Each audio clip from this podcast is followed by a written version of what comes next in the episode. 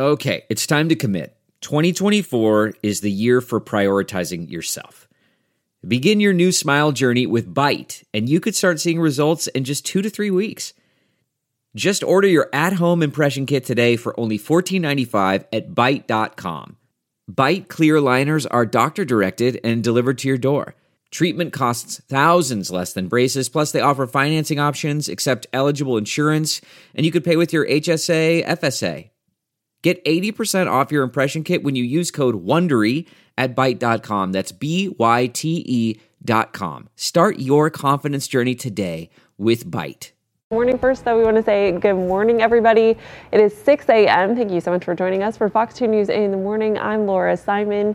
We want to get right to meteorologist Jamie Travers this morning for a look at our forecast. A cool start to our day out there, kind of a cooler weekend than what we've been used to as of late, but Yeah. not a bad weekend by any means. Oh yeah, no, not at all. We hit 78 yesterday. Okay, not bad. It was a little cloudy and overcast. We're going to see any more sunshine today. Yeah, and we really didn't see the rain Mm-hmm. that I was worried that we could maybe see. It kind of split. We had some go north, some go south. So, I mean, it cooperated for outdoor Sure. Yeah, but today we should see that sunshine return. We're going to have uh, clouds this morning. We have a little bit of fog out there that has tried to develop. So we are going to see that fog lifting, mixing out clouds gradually on the decrease over the course of the morning hours. So a your current temperature 58 degrees, winds now out of the west northwest at 5 miles per hour. We have a secondary little front that is sliding on through right now, and uh, that could maybe have a spot sprinkle, but uh, so far not showing any of that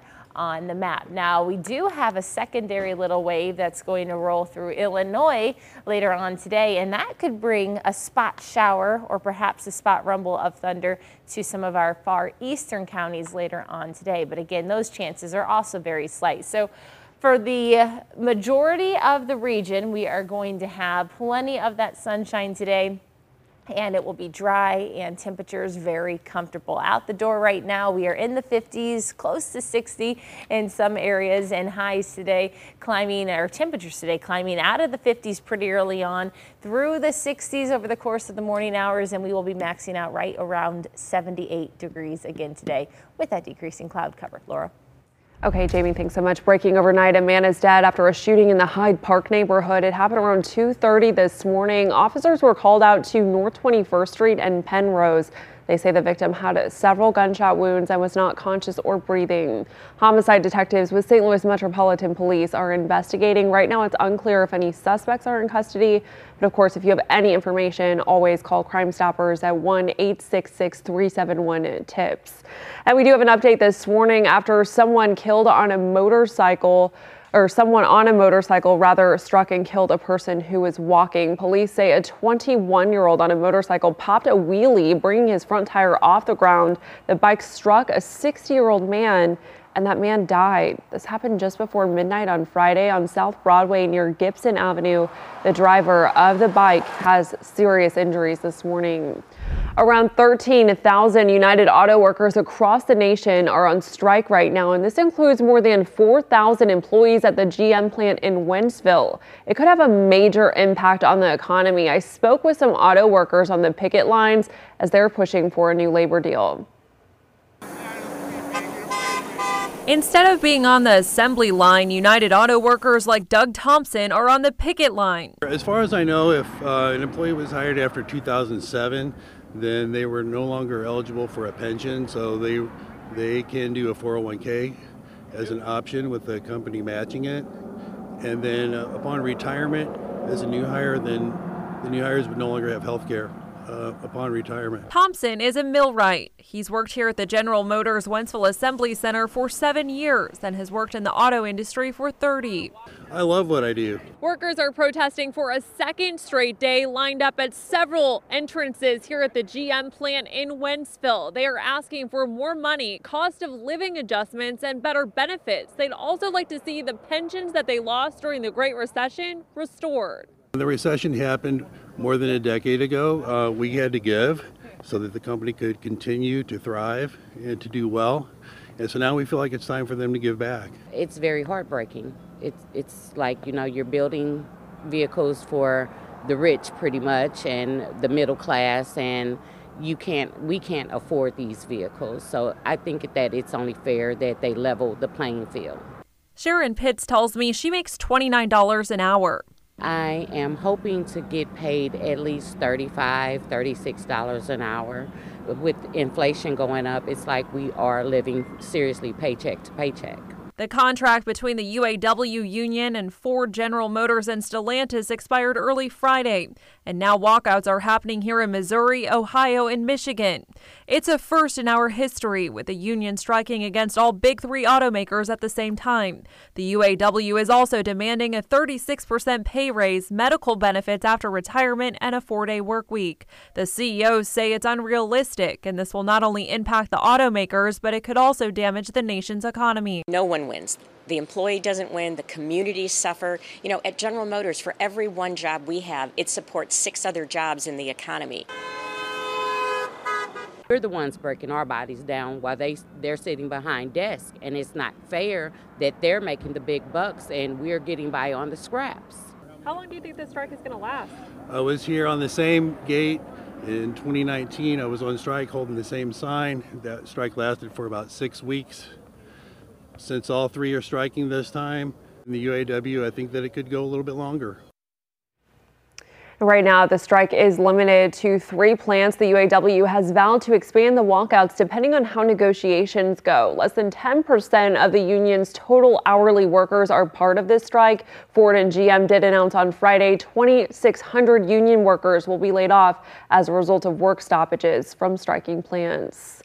Tomorrow, Illinois will become the first state to eliminate cash bail. Under this new system, police must issue citations for suspects accused of low level misdemeanors. They'll be given a court date and release, but for more serious crimes where a suspect is arrested and remains in police custody, a decision about release will go to the court. From there, prosecutors can request a defendant remain in jail and the judge will issue a ruling. County officials across central Illinois say they're ready for this new system, but they are anticipating a few hiccups early on. We've been you know, practicing. So as we're charging cases now, we're filling out the forms and deciding is this a case where we would seek detention.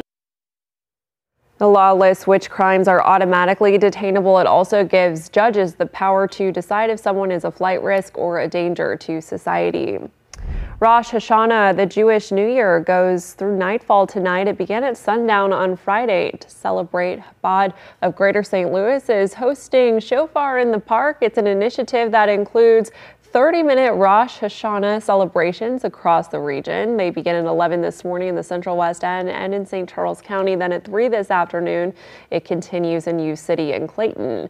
They'll happen at 3.30 in Creve Coeur and Olivet, and it'll wrap up for the day at 4 this afternoon in Chesterfield. Celebrations will be going on throughout the day in the Wash U area.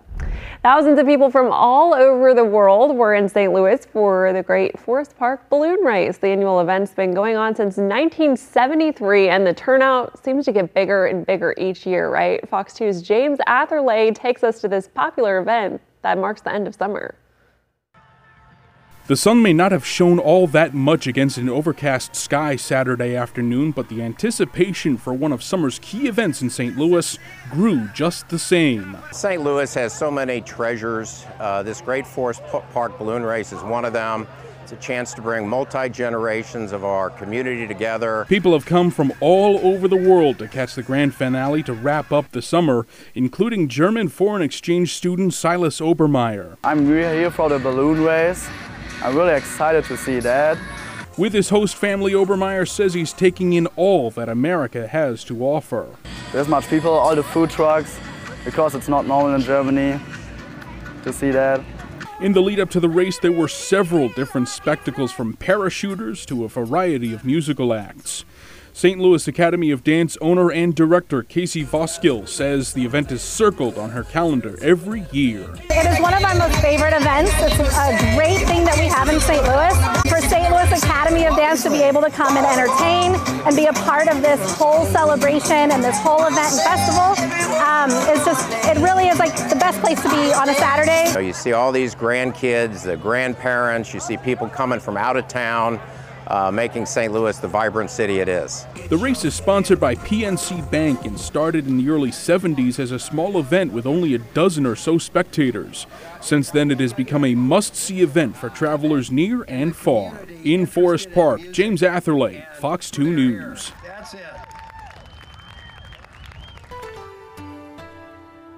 Certainly cloudy out there for that, but luckily the weather held up and looks like everyone had a really good time. Yeah, I know. I was worried that we'd get a little, like just tiny little mm-hmm. shower mm-hmm. right at 4:30.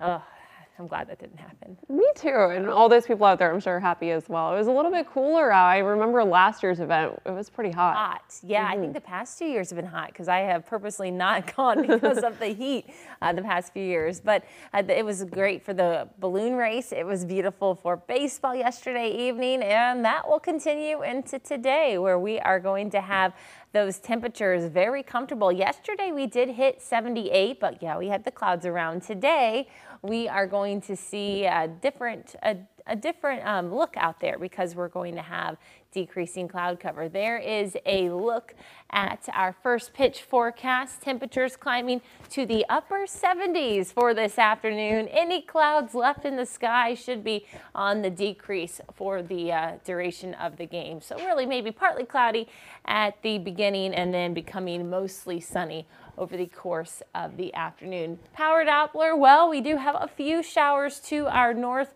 and west there, sliding across uh, near Columbia and across some of our northeastern counties near the Kirksville area. Secondary little cold front is sliding on through, so maybe a spot sprinkle with that. Otherwise, we will see those clouds decreasing. Powers Insurance camera visibility looking just fine there, looking westward. 58 Dew point is at 55, a west northwest wind at 5 miles per hour. Visibility not so good everywhere though. Alton down to 1.3 miles, which isn't too bad. Litchfield though, visibility down to 3 tenths of a mile. So definitely in some areas we could have those low visibilities. So you'll have to keep an eye on that on the roads early this morning, but most places are okay.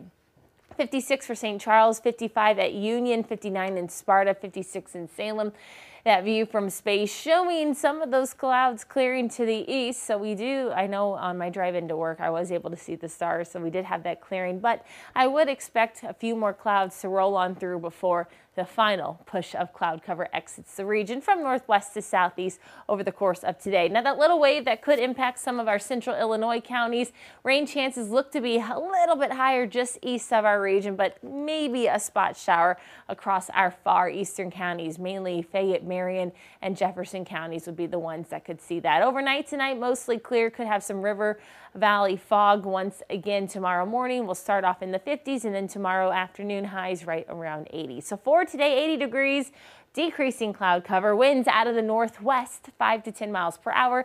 Tonight down to 57 with mostly clear skies, but yeah, we could have some of that patchy fog develop.